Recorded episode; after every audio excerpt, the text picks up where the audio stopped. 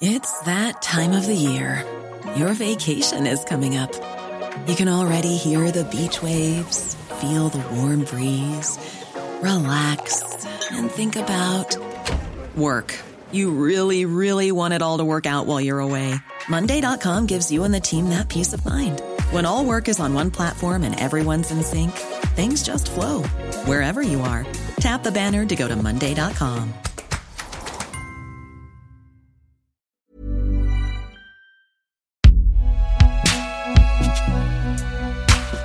Prochain arrêt? Binge Audio. Up in the Sky, un podcast de la RTS embarqué chez Programme B.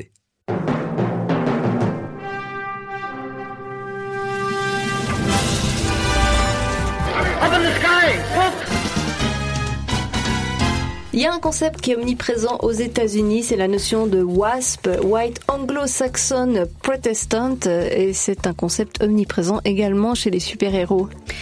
C'est vrai, euh, effectivement, quand on regarde les super-héros d'origine, euh, d'abord, euh, c'est essentiellement des hommes, ils sont blancs, ils représentent euh, l'Amérique puritaine, il y a une idée implicite au départ, c'est que ce sont aussi euh, des super-héros qui représentent euh, une, une, norme qui est hétéronormée. Hein, donc euh, c'est des garçons donc il est absolument exclu qu'on leur fasse vivre autre chose que des petites amourettes d'adolescents d'ailleurs. C'est nécessaire pour le public qui est un public adolescent. On est dans l'Amérique puritaine, hein, les années 30-40, quand le, le, Golden Age commence. Donc ça paraît assez compliqué de présenter ces super-héros autrement. Après, il va y avoir justement toutes sortes d'adaptations, des adaptations liées aux minorités qu'elles soient les minorités alors sexuelles, ça va arriver bien plus tard, euh, la question des LGBT chez les super-héros, mais il va y avoir des adaptations au niveau euh, de la couleur de la peau, donc le concept de, race, version américaine, hein, minorité ethnique, et puis également euh, chez les super-vilains.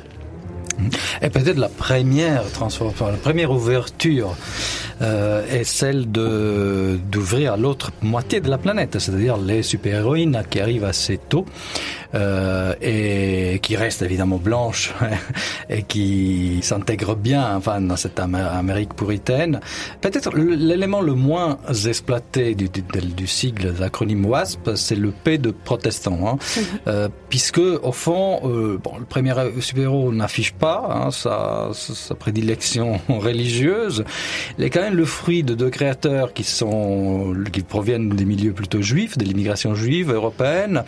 Euh, et, et le, le, terme, la, vraiment la connotation religieuse est quelque chose dont on va, on va pas trop s'encombrer parce que ça sert à rien de partager le lectorat en donnant au fond une spécificité qui ne sert pas à grand chose en termes de récit. Il n'y a pas de super-héros par exemple qui marque une identité musulmane, mais il y a une petite adaptation récente dans les X-Men où il y aurait une nouvelle super-héroïne afghane, voilée, musulmane. Ah qui s'appelle Dost parce qu'elle se transforme en poussière. Euh, elle est, je crois, violée euh, par des talibans, donc il y a quand même un gros ancrage géopolitique après la guerre en Afghanistan.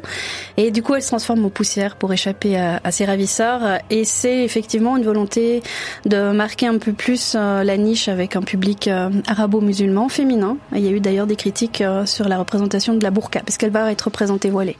Très intéressant tout ça. Les femmes, donc, elles arrivent assez vite.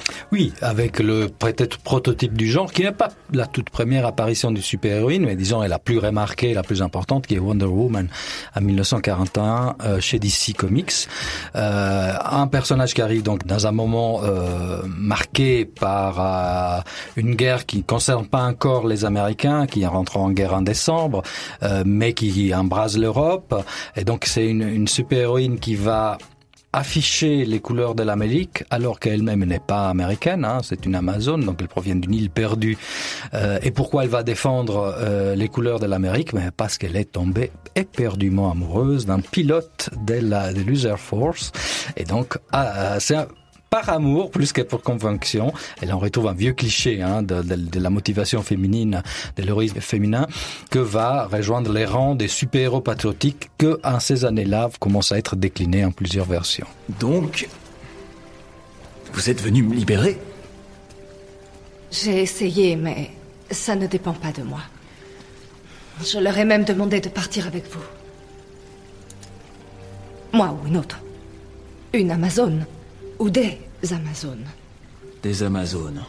Nous avons le devoir sacré de défendre le monde. Et c'est ce que je veux faire. L'autre élément, c'est que euh, bon, on va faire appel à un psychologue pour créer ce personnage. On ici essaye de d'explorer des nouvelles manières de conquérir un public euh, plus grand, hein, de, et euh, pourquoi pas conquérir le public féminin. Et, et c'est vrai que les, les jeunes filles ont pas encore en 1941 leur leur comics dédié. Hein, ce sera le romance comique qui, qui sera surtout apprécié dans les années 50, qui sont des histoires d'amour euh, à l'eau de rose euh, dans la plus pure tradition de l'aliénation féminine de l'époque. Euh, ça, donc pourquoi pas au fond créer un personnage dans lequel les jeunes filles pourraient pourront se, se reconnaître. Euh, Apparemment, hein, les études de marché auraient démontré que c'est plutôt des jeunes garçons euh, qui euh, consomment les histoires de Superwoman, qui par ailleurs est représenté ou bien un short ou un mini-jupe, et donc laissant apparaître euh, un peu sa corporalité, qui évidemment pour un adolescent de 13-14 ans est tout à fait intéressant. Euh, oui.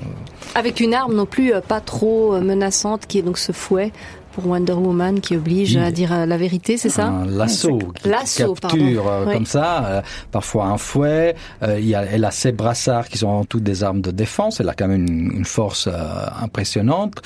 Elle vient d'une société euh, bizarre parce que c'est cette société d'Amazon qui est une société au fond de femmes masculinisées. Hein, enfin, je mets beaucoup de guillemets là-dedans, euh, et qui en tout cas est présentée partiellement comme ça, et qui reste très féminine dans leur apparence, mais très masculine dans leur comportement.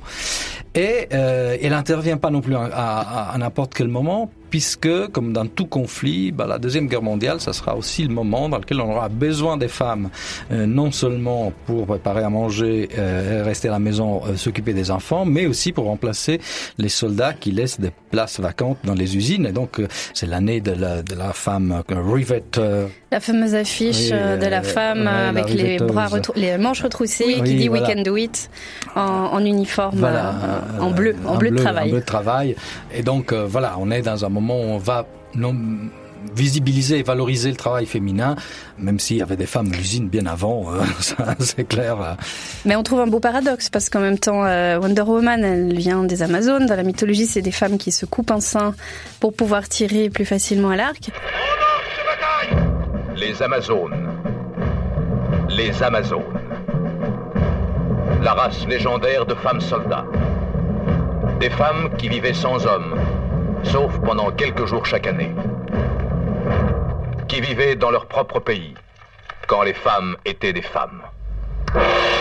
Alors que là, effectivement, les super-héroïnes, on l'observe tous, elles sont extrêmement érotisées, on, survalorise le corps de la femme, donc le super-pouvoir de l'homme, ce sont ses attributs très masculins, le muscle, le surhomme, alors que la femme, ça va être plutôt une sur-érotisation, euh, tout est basé sur la corporalité, ce qui est un petit peu justement intéressant parce que les éditeurs veulent s'adapter quand même au nouveau public. Donc euh, les âges, euh, les périodes où les super-héroïnes arrivent, c'est soit la Deuxième Guerre mondiale, donc euh, les femmes travaillent, et puis après, dans le Silver Age, années 50-60, c'est aussi là où elles commencent à revendiquer leurs droits.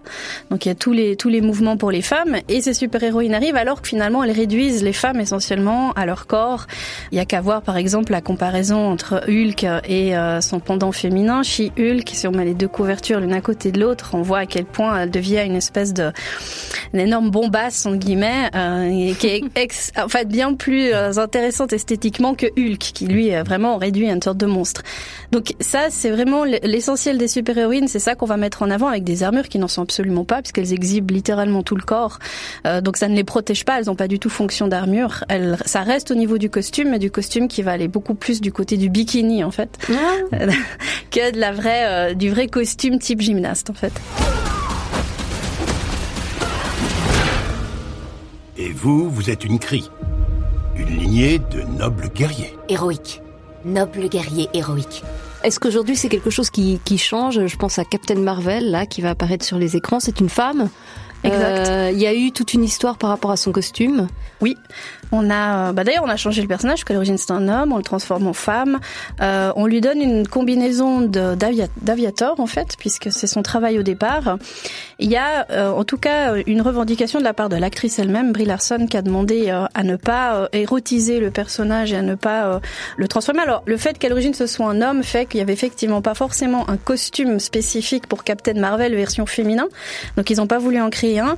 Et puis, il y a, je crois, aussi derrière le gros effet euh, Black Panther. Donc, c'est-à-dire Black Panther a remobilisé la communauté afro-américaine euh, et a été un vrai mouvement de société. Et là, en fait, Captain Marvel devient un vrai mouvement de société du côté des jeunes filles, des jeunes femmes. Euh, à l'occasion de la Journée mondiale de la femme, le 8 mars, il y a une cagnotte en ligne qui a été ouverte et qui veut offrir en fait des places de cinéma pour que les jeunes, euh, les jeunes écolières aux États-Unis puissent aller voir ce film qui met en avant pour la première fois une super-héroïne complète dans un film qui n'est pas finalement réduite à, euh, à son côté canon esthétique, mais qui est une vraie guerrière en fait entre guillemets, qui pourrait presque être vraiment dans cette nouvelle tendance de, euh, elle n'est pas vraiment genrée, elle est à la fois homme et femme. D'après vous, Wonder Woman, euh, film réalisé par une femme, euh, ça le faisait pas?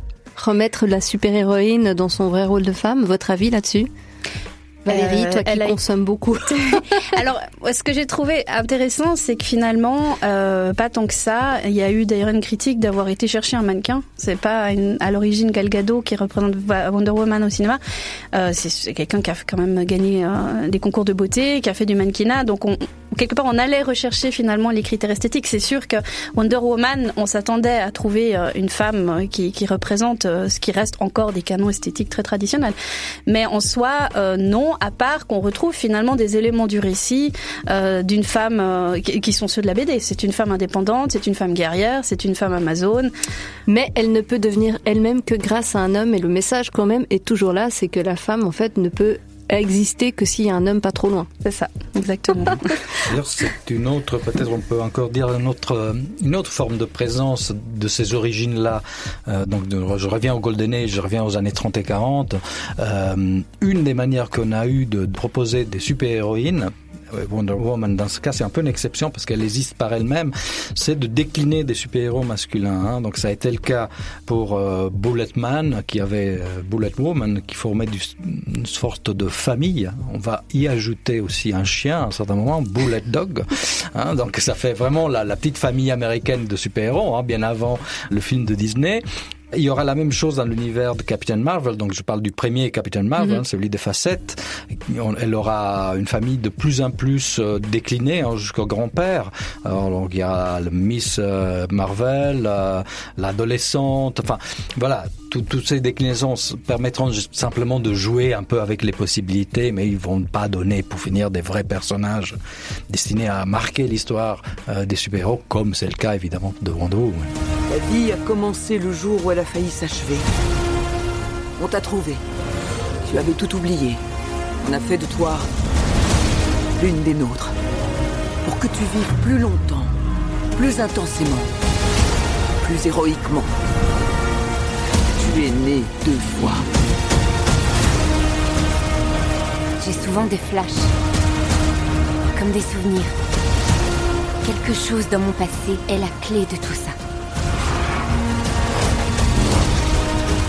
Vous savez le piloter? On verra. C'est oui ou non, sinon il n'en est pas question. C'est oui. Et euh, concernant les super-héros, est-ce qu'on est sur le chemin de l'acceptation de, de l'homosexualité?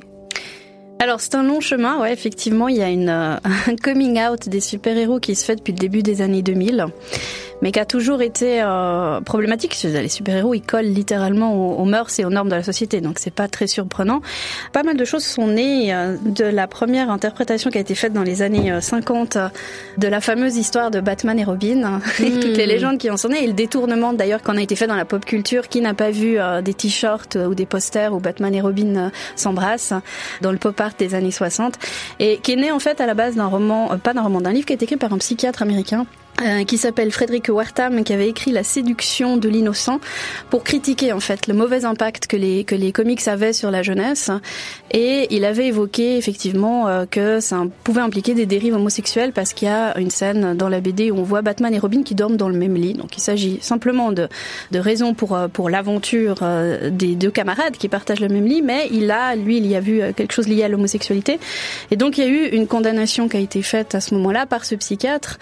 Et la réaction a été justement par DC de créer le personnage de Batwoman pour détourner en fait, on va dire le désir. euh, C'est. Batwoman ou c'est Batgirl? Batgirl en fait. Ah ouais, on confond toujours Catwoman et- ouais, et d'accord. Batgirl. Donc c'est la Batgirl qui est, qui est créée pour finalement détourner l'attention et puis donner un objectif amoureux finalement à, à Batman. Euh, salut. Vous vous demandez sûrement ce que je fabrique ici? C'est logique. Hier, je n'étais qu'une ado ordinaire qui essayait vaguement de se trouver. Aujourd'hui, j'ai une belle plante qui s'attaque furieusement à ma cape. Oui, ça fait partie aussi de cette déclinaison familiale, du moment que Robin devient le fils de Batman, puisqu'il y a une femme de Batman, Hmm. très très éloignée dans les esprits, bah on éloigne cette cette euh, logique. Un bouquin qui a eu des effets mm, très importants, hein, donc sur dans le monde des comics, qui a quasiment presque tué le phénomène avec la création du coup d'une parade de la part des comics d'un comics code hein, qui est en 54 réglementer ce qui pouvait être présenté ou pas dans des comics et qui donc euh, redessine euh, toute la moralité euh, des comics en éliminant tous les comics de horror, de crime euh, et même des planches entières qui sont redessinées. Euh, Red Skull par exemple qui était très impressionnant, un des méchants de Captain America est redessiné pour qu'il ait l'air moins monstrueux euh, donc pour sortir de cette euh, Qu'est-ce qu'il y a comme interdit L'anthropophagie, des choses alors, comme il y, ça a, il y a une jolie liste euh, très longue. Hein. Alors, donc, euh, il n'y a pas de, de sexualité, de nudité, pas de baiser, de s'embrasser, bien sûr, pas de crime qui gagne, euh, pas d'offense à la religion, pas d'insultes, voilà, toute une série d'éléments. C'est un peu copié sur euh, le code ACE qui va marquer le cinéma américain euh, pendant une longue période et donc va normer un peu ce produit qui du coup va être un peu en perte de vitesse pendant les années 50. Ça tue la créativité, oui. Exactement.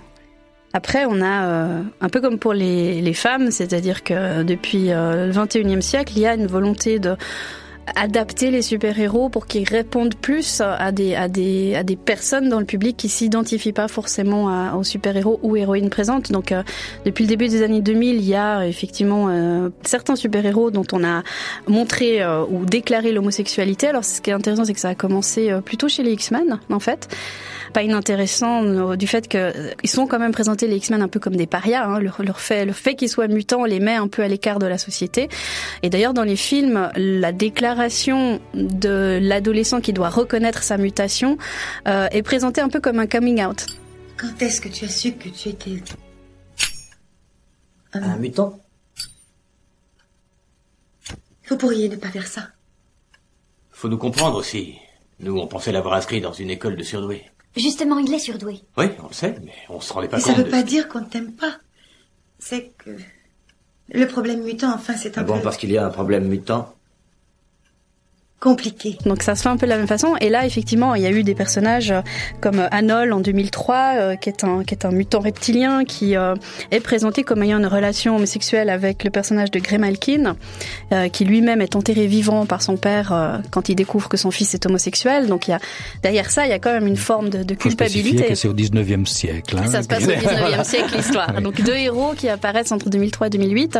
Et puis il y a un autre euh, héros aussi de, des X-Men qui lui alors est un peu plus ancien qui est un personnage assez intéressant parce que il est apparu dans, dans toute l'épidémie de sida euh, les années 80. Donc c'est North Star, Vega des, des X-Men, euh, qui euh, est père célibataire, qui adopte une petite fille dans les années 80, qui va mourir du sida, et qui va l'amener en fait à déclarer son homosexualité. Donc on voit encore une fois à quel point ces super-héros, ils collent quand même sur des contextes sociaux, dans une volonté de montrer qu'ils peuvent toujours se réactualiser euh, dans des contextes des mœurs qui changent. Et puis après, ben, plus récemment, on a effectivement des vagues de super-héroïnes qui déclarent alors plutôt leur euh, euh, bisexualité, euh, homosexualité. Donc on a le personnage par exemple de Catwoman euh, qui, alors il y a toujours eu un peu des, des ambiguïtés autour d'elle, hein, bisexuelle, beaucoup euh, joué sur son érotisme dans la BD. euh, elle s'est transformée maintenant. Elle, en gros, elle, elle, elle a des, des, am- des polyamours un peu avec euh, hommes et femmes. Euh, C'est vraiment une, une, une héroïne qui cède à ses impulsions. Oui, complètement. Catwoman. Elle Ouais. est intéressante pour ça. Enfin, dans le film de Tim Burton avec Michelle Pfeiffer, elle avait vraiment ce côté-là où elle était ni dans le bien, ni dans le mal, ni dans, enfin, comme un chat finalement. Oui, c'est ça, c'est le côté félin. C'est Ouais, ouais. une des applications de, de Ouais. l'animal totem. Ouais. Après, ce qui est intéressant aussi, hein, parce que là, effectivement, on, on a des anticipations dans les années 80. Euh, le phénomène est véritablement opérationnel à partir des années 2000, hein, de, de, de, de, sortir des, des, des super-héros qui sont Très homosexuels. binaire. Mais après, il y a une tentative aussi d'historiciser, de, de plonger dans une tradition plus lointaine, alors qu'on a vu avec Batman et Robin que c'était surtout quelque chose à éviter parce que ça a attiré toutes les, les foudres de la Oui. censure. hein. Et donc, donc du coup, on va faire faire des coming out à des, à des super-héros historiques, bien plus anciens. C'est le cas de Green Lantern, par exemple, qui naît dans les années 40. Donc c'est quelqu'un vraiment qui, qui, qui a la, le, quasiment le même âge que Superman et, et Batman, euh, de manière à, au, au, fond à dire au fond ça a toujours été le cas. On pouvait pas le dire, mais euh, d'une ah. certaine manière, euh, voilà, l'homosexualité fait partie de cet univers des les origines. Par contre, ce qu'on va soigneusement éviter de faire, je dirais, de faire faire des coming out à des, à des, à des super-héros masculins triple A. Donc, euh, euh, c'est pas pour demain euh, que, Superman, Superman, Batman ou Spider-Man vont avouer leur homosexualité. Là, on reste quand même croché au modèle de base et qui font encore euh, conçu comme euh, étant celui majoritaire et donc à pas mettre en danger par rapport aux fans. Hein, et donc là, là, ça se passera pas. C'est pas le cas pour les femmes parce que Catwoman, mhm. c'est un triple A féminin. Oui. Euh, mais là, c'est différent. L'homosexualité féminine, elle, elle est peut-être encore moins marquée, un peu moins marquée. Elle permet quand même euh, de, de, de, de transformations plus importantes euh, que la, que la les, masculinité. Que ouais. Ouais. Aidez-moi, aidez-moi. On va vous emmener à l'hôpital. Ah, Charles, ah, Charles, il ne faut pas bouger. Attendez, je, je, je crois que... Je ne sens plus mes jambes. Quoi? Je ne sens plus mes jambes. Je ne sens plus mes jambes. Autre minorité, parce que en fait vous parliez d'homosexualité, moi je me suis toujours dit qu'entre Magneto et le professeur Xavier, il y avait quelque chose. Euh, professeur Xavier qui est handicapé, c'est une autre minorité. Euh, ça fait longtemps qu'il oui. est handicapé dans les dans les comics. Oui, bah oui, on le voit assez rapidement dans sa jeunesse. Il est atteint d'une d'une maladie euh, dégénérative qui fait qu'il a de plus en plus de mal à marcher et puis finalement apparaît le fauteuil roulant. Donc euh, ça évoque effectivement la question du handicap. C'est pas le seul d'ailleurs. Hein. Un autre grand super-héros, Daredevil, il est, il est aveugle. Donc il y a la, la question du handicap. En fait, euh, on l'a, on l'a cherché, mais elle est pas extrêmement présente euh, et qui peut aller effectivement euh, comme ambivalence avec l'idée du super-héros, qui est celui qui a quelque chose en plus, qui a un surpouvoir. Et en même temps, si on réfléchit, euh, bien souvent le handicap chez les personnes en situation de handicap, le handicap est compensé par autre chose. Donc ça ajoute une sorte de sixième sens qui, qui survalorise en fait, le, qui compense le handicap. Ouais, il y a une logique presque de transfert. Oui. Fait. C'est-à-dire la grande puissance d'esprit du professeur Xavier oui. correspond à son immobilité, sa grande faiblesse euh, physique. Et c'est exactement le contraire de Hulk, qui est un bobet avec beaucoup de muscles. Oui. voilà. Après, effectivement, sur des, des, des, d'autres types de handicaps, il y a des initiatives. Il y a, il y a un, un, illustrateur américain récemment qui s'appelle Chip Reese, dont, dont, le fils est né trisomique et qui s'est dit, mais à quel super-héros mon fils pourrait s'identifier? Euh, Il n'en a pas trouvé un, donc il a décidé de créer, euh, avec une, un système de cagnotte en ligne, effectivement, un, un nouvelle euh, BD comics qui s'appellera Métaphase et qui mettrait en scène un petit euh, super-héros trisomique. Waouh Voilà. Incroyable. Alors bon, on parle justement euh, des super-héros au-delà de ce modèle du WASP, hein, le White Anglo-Saxon Protestant. Euh, il y a toute la question évidemment aux États-Unis des, des, origines ethniques différentes, ce que les Américains qualifient de race, qui est pas tout à fait correct euh, biologiquement parlant. Non, c'est vrai qu'en français on n'utilise plus du tout le terme de race, on parlera de, de groupe ethnique euh, éventuellement. Mm -hmm. et, et, donc chez les Américains, ça reste encore fortement présent. Alors effectivement, euh, si on repart dans l'origine des super-héros les premières décennies, la seule race entre guillemets possible, c'est c'est celle du blanc, c'est du super-héros blanc. Il euh, n'y a pas du tout la problématique, par exemple, de l'Afro-américain, alors que pendant la deuxième guerre mondiale, c'est justement un moment où euh, les Afro-américains vont prendre conscience, euh, ils se battent aux côtés euh, des blancs dans la guerre, donc c'est un petit peu le début, l'amorçage de la naissance de, du mouvement pour les pour les droits civiques. Euh, ça va arriver en fait un petit peu plus tard. Il y a effectivement une initiative qui est lancée en 47 par un journaliste noir américain qui voudrait créer le premier euh, book de super-héros euh, entièrement entièrement noir. C'est publié en 47, s'appelle All Negroes Comics. Mm. Euh, sauf que apparemment les, les illustrateurs euh, se sont carrément reçus des lettres de menaces de mort et donc il y a eu qu'un seul numéro publié. Ça s'est arrêté comme ça, mais ça lance un petit peu justement. Il doit valoir cher ce numéro. Ah, J'imagine qu'on si on le trouve en encore. Cas, en plus, c'est une distribution régionale assez mm. assez limitée. L'idée était vraiment là. C'est un journaliste assez célèbre d'ailleurs de l'époque. Bon, un, feu, un feuilleton le numéro qui est disponible en ligne hein, entièrement, on se rend compte il n'y a pas vraiment de super-héros. Hein. Par contre, il y a un, un semi-super-héros. c'est une forme de Tarzan noir. Euh, donc on, on, revient en Afrique, hein, mais c'est un Américain quand même, c'est un Afro-Américain qui est un scientifique et qui va défendre une montagne sacrée euh, de l'avidité de scientifiques euh, d'un pays euh, vaguement communiste ah, non identifié, puisque cette montagne magique est un gisement d'uranium et donc il veut éviter que voilà. donc c'est on retrouve le scientifique hein, qu'on sera repris chez Black Panther par la suite.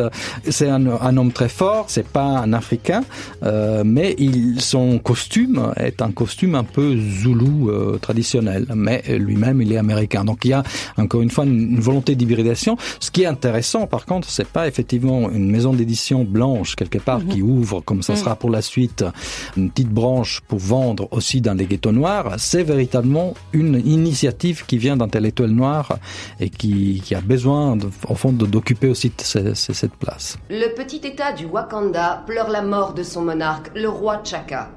Ce pays reste l'un des plus pauvres et des plus isolés au monde, protégé par d'infranchissables montagnes et son épaisse forêt tropicale. Le Wakanda n'a signé aucun traité d'échange internationaux et refuse toute aide humanitaire. Le trône devrait logiquement revenir à l'aîné des deux enfants du roi défunt, le prince T'Challa. Oui, puis on y voit finalement une sorte d'héritage après dans le, vrai début des super-héros euh, afro-américains. Donc c'est encore une fois euh, Stan Lee, hein, le créateur de la majorité des super-héros de, de cette période, qui va créer donc Black Panther. Euh, T'Challa, ça commence en 66, puis après ben, c'est une réaction en chaîne. Hein. Il crée le personnage de Faucon en 69.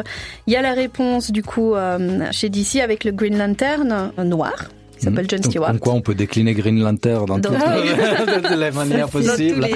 les, les, espaces. Et puis 72, c'est Power Man qui obtient alors du coup sa première série entièrement dédiée à un super-héros afro-américain. Donc on est en plein dans le mouvement des, des, des Black Panthers, alors euh, radicaux, euh, Martin Luther King, etc. Alors, euh, plus tard, il y aura aussi des comics euh, en Afrique, des comics africains. Alors aujourd'hui, par exemple, c'est le Nigeria hein, qui est un grand producteur. Il y a une quinzaine de super-héros nigériens euh, qui sont des super-héros noirs parce qu'ils agissent. Hein.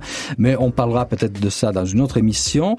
Euh, par contre, euh, avant, dans les années 70, donc on est à plein Silver Age, les Sud-Africains qui sont très marqués par une culture anglo-saxonne lisent communément des comics. C'est des comics habituels, Marvel, DC, qui sont euh, réimprimés, imprimés par des éditeurs locaux. Alors ces mêmes éditeurs vont créer à la fin des années 70 euh, Nike T-Man, qui est une sorte de Superman Black, hein, ce qui pourrait évidemment penser que même pendant l'apartheid, il y avait quand même une, tentative de, de s'insurger contre un modèle, euh, disons, WASP. euh, eh ben Hélas, euh, il y a le, professeur William Warger de, du département d'histoire de l'université euh, de Los Angeles qui euh, a analysé un peu les sources qui sont à l'origine de la création de ce personnage. Or, c'est un éditeur privé mais qui a fait un camouflage du gouvernement euh, sud-africain de l'apartheid. Et l'idée, c'était plutôt effectivement de produire un objet de consommation courante, de culture courante, qui puisse être lu dans les ghettos noirs, mais qui puisse font promouvoir une sorte de, de, vision séparée de la société. Et donc, on fait un hmm. Superman pour les noirs, un peu comme il y a des toilettes pour les noirs et des toilettes pour les blancs, ou des bus pour les noirs ou des bus pour les blancs. Donc, disons, le côté sympathique de, de, l'expériment bah, est, un peu gâché. Ah et dans cette même logique, Après, euh, si on pense à, des déclinaisons de super-héros euh, américains dans d'autres pays. On peut penser effectivement à la série aussi de la fin des années 70 au Japon de Spider-Man qui délaisse Peter Parker pour un certain Takura Yamashiro, qui est, devient donc l'alter ego de, de, de, de Spider-Man. Donc le Spider-Man au Japon a un autre personnage euh, lorsqu'il n'est pas un, un, uniforme, en tenue de Spider-Man. C'est donc on, refait, on réécrit un peu l'histoire avec l'accord de Marvel. Hein, et donc euh, c'est un ancien coureur de motocross, donc un type assez athlétique, hein, plus c'est plus sexy qu'un photographe raté, qui a un bracelet qui lui permet d'avoir ses super pouvoirs. Donc quelques il y a plein de giga-robots dans, dans, la, dans la série, ah qui donne une, petite touche plus nippone. Et, voilà, bah, ça reste Spider-Man. Hein. Ouais. Et d'autres super-héros asiatiques, par exemple pendant la guerre du Vietnam, on voit apparaître euh, des personnages pour coller un petit peu à l'actualité des États-Unis? Alors, bah, pendant toutes les guerres. Hein. On va apparaître non pas des super-héros, mais des super-merchants, Mm. marqués euh, par l'autre côté. Et puis ça, oui, on a une panoplie, mais ça, on en parlera plutôt dans l'épisode sur les guerres. On va parler sur les guerres, mais c'est vrai que les Asiatiques euh, ont plutôt représenté les super vilains, donc les, les, les, les méchants venus d'ailleurs. Pendant les années 60, euh, d'ailleurs à la période où la Chine fait tous ses tests atomiques euh, pour, euh, pour obtenir la puissance nucléaire, euh, il y a des super vilains euh, chinois qui sont, euh, il y en a un qui s'appelle Radioactive Man, qui est représenté comme la menace jaune, donc il est jaune, il a des espèces d'ondes qui irradient de lui. Jaune, jaune verdâtre. hein, Jaune donc, verdâtre, voilà, Un peu exactement, un peu maladif.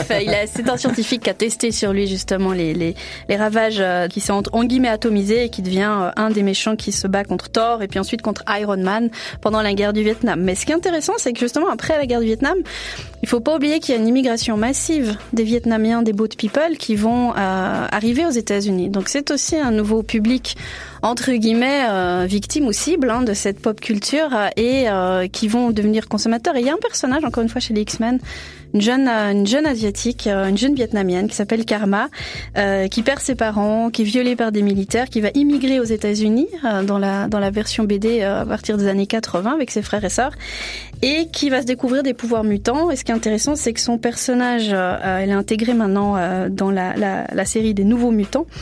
Elle a un double renversement en fait de le modèle de super-héroïne parce que non, elle est femme, elle est asiatique et récemment elle a avoué son homosexualité. Donc on voit finalement aussi encore une fois une, une, une réadaptation euh, en fonction des contextes, euh, des contextes de guerre, des contextes sociaux. Au fond, c'est toutes des minorités à conquérir comme public. Il ne faut pas oublier, par exemple, The Punisher. hein. Frank Castle est revenu. Le Punisher Il est mort J'ai pas l'impression que ce soit l'œuvre d'un mort.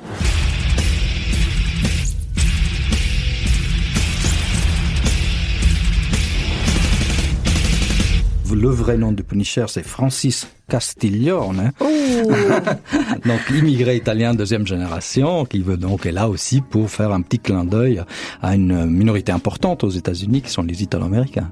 Alors là, on parle des comics, mais est-ce qu'au niveau du cinéma, toutes ces intégrations, elles suivent par exemple au niveau de l'immigration des femmes? Alors, il y a bien sûr, ça c'est vraiment lié aussi, on va dire plutôt à, à l'apport du cinéma et des acteurs qui deviennent très bankable au cinéma. Donc il y a effectivement toute la, la, la série d'acteurs afro-américains qui sont devenus des grandes têtes d'affiche. On le voit dans le personnage de Catwoman qui a changé justement. La première adaptation dans, dans le film de Burton, c'est Michelle Pfeiffer, donc qui est quand même la quintessence de la blonde américaine. D'origine suisse D'origine suisse en plus, donc typique des, des, des, des premiers immigrés euh, américains aux États-Unis. Et puis après, ben, effectivement, euh, la deuxième fois qu'elle incarnait à l'écran, cette fois c'est Alberi. L'autre nuit, tu as tué quelqu'un. C'était une gentille fille. Pourquoi? Tu donnes ta langue au chat. Qui est effectivement un des gros noms du cinéma américain et euh, qui montre finalement effectivement comment cette, euh, ce modèle peut évoluer. Et puis alors on a euh, plus récemment dans le dernier euh, euh, film d'animation qui est sorti au cinéma sur Spider-Man qui s'appelle le Spider-Verse, qui décline en fait tout l'univers de Spider-Man avec des, des différents personnages en fait de Spider-Man. Il y a effectivement un, un Spider-Man noir, euh, de même qu'il y a un Spider-Woman qui sont quand même en même temps hyper stéréotypés et clichés. Le Spider-Man noir a des Nike aux pieds, Ah bah euh, oui. Spider-Girl elle a des ballerines. Donc Ah, c'est euh, pratique pour aller, fois, euh, pour aller kicker du méchant. C'est ça. Euh, parfois, c'est des, des talons aiguilles. Hein. Oui, oui, voilà, c'est ça. absolument, absolument. Euh, L'immigration, donc euh, justement, elle, elle arrive aussi. Bon, le, les États-Unis, pays d'immigration par excellence, euh, ça fait quand même beaucoup de minorités à satisfaire et à englober dans le dans le grand marché euh, de Marvel, de Disney et puis des comics. Exact. Bah, le, le, le super-héros est par essence un immigré dans ses, à ses origines. Superman est, est non seulement pas américain, mais pas terrestre non plus. Euh, c'est Krypton, euh, son lieu d'origine. Donc c'est une manière, au fond, d'idéaliser cette origine d'ailleurs, hein, sans, sans en pointer une spécifiquement. Comme les États-Unis sont un pays construit par des immigrants, bah, les super-héros sont au fond un genre construit aussi d'une certaine manière par des immigrants. Les créateurs euh, de, de, de Superman sont les deux, euh, des super, euh, de, de super immigrants, des, il, y a des, il y a des super immigrants, mais oui, des, des immigrés euh, donc de l'Europe de l'Est. Donc voilà, enfin c'est Ouais. une réalité qui fait partie de cet univers. Puis après, on va effectivement décliner euh, avec différentes origines, hein. pas toutes, hein, mais, mais quand même. Ouais. Mais bon, dès que c'est menaçant, alors là, du coup, on vire évidemment chez les super méchants. Ils viennent forcément de l'étranger, les super Ils viennent forcément de l'étranger. Et puis après, alors là, on a une grille de lecture euh, qui est très simple hein, au niveau géopolitique. Soit ils sont d'abord, euh, c'est les Allemands pendant la deuxième guerre mondiale. Il y a le fameux euh, super méchant qui est le Captain Swastika, donc euh, le, le- le super vilain à battre. Euh, ce qui est intéressant, c'est que on voit que finalement les super méchants pendant la deuxième guerre mondiale sont essentiellement allemands, mais ça reste finalement entre guillemets du WASP. Alors qu'on n'accorde pas aux Japonais, par exemple, le droit d'être un super vilain. Donc, euh, euh, Mais on- ça, c'est pas parce que justement les créateurs sont juifs, souvent. alors, peut-être qu'il y a de ça, mais ça, on reste quand même dans une Amérique qui s'auto-représente, donc euh, qui Ouais. reste dans un bain qui est celui euh, du, du christianisme, euh, du blanc, euh, et finalement le japonais, quand il est représenté, il est représenté comme le japonais, c'est-à-dire l'empereur, japonais Hirohito, ou alors on représente Hitler en tant qu'Hitler, mais on le transforme pas en super vilain. Après, alors puis ensuite avec la guerre froide, ça continue. Donc euh, on a soit le super vilain asiatique, ou alors les super vilains venus de l'URSS. Euh, suffit finalement de, de s'adapter. Ce qui est intéressant, c'est que récemment dans le Iron Man, euh, dans le Iron Man 1, les, les méchants sont les talibans. Par contre, dans le Iron Man 2, le grand méchant c'est euh, Vanko, cette espèce de scientifique russe incarné par Mickey Rourke. On a un retour finalement euh, du grand méchant russe qui est lié finalement à la nouvelle guerre froide euh, avec Poutine. Si on peut faire couler le sang du bon Dieu, il n'y a plus personne qui croit en ce bon Dieu. Et l'eau sera barbouillée de sang, et les requins viendront en nombre. La vérité, c'est que je n'ai qu'à rester ici et regarder, tandis que le monde va te consumer. Alors pendant les années 40, évidemment, on va chercher les, les, sup- les super méchants et qui correspondent vraiment à des super méchants à tous les effets, c'est-à-dire qu'ils ont aussi l'habit du super méchant, non pas seulement chez les chefs d'État étrangers, hein, donc Hitler et Hirohito apparaissent avec grande régularité dans les couvertures, ils, sont- se font massacrer par les super-héros américains, mais on va inventer ces super méchants et les premiers c'est vraiment des nazis, euh, beaucoup plus rares les, les japonais, et on trouve dans, dans l'ordre Capitaine Nazi, Capitaine Svastika et Baron Gestapo, qui ont tous leur cape, une grosse croix gammée euh, sous la poitrine, euh, parfois des épaulettes pour faire plus militaire, et sont évidemment des grands blonds aux yeux bleus, donc euh, eux aussi très wasp. Et forcément, beaucoup de super-héros d'un côté avec beaucoup de super-vilains de l'autre côté. Ça fait des super grosses guerres. Les guerres, on va vous parler dans un prochain épisode de Up in the Sky.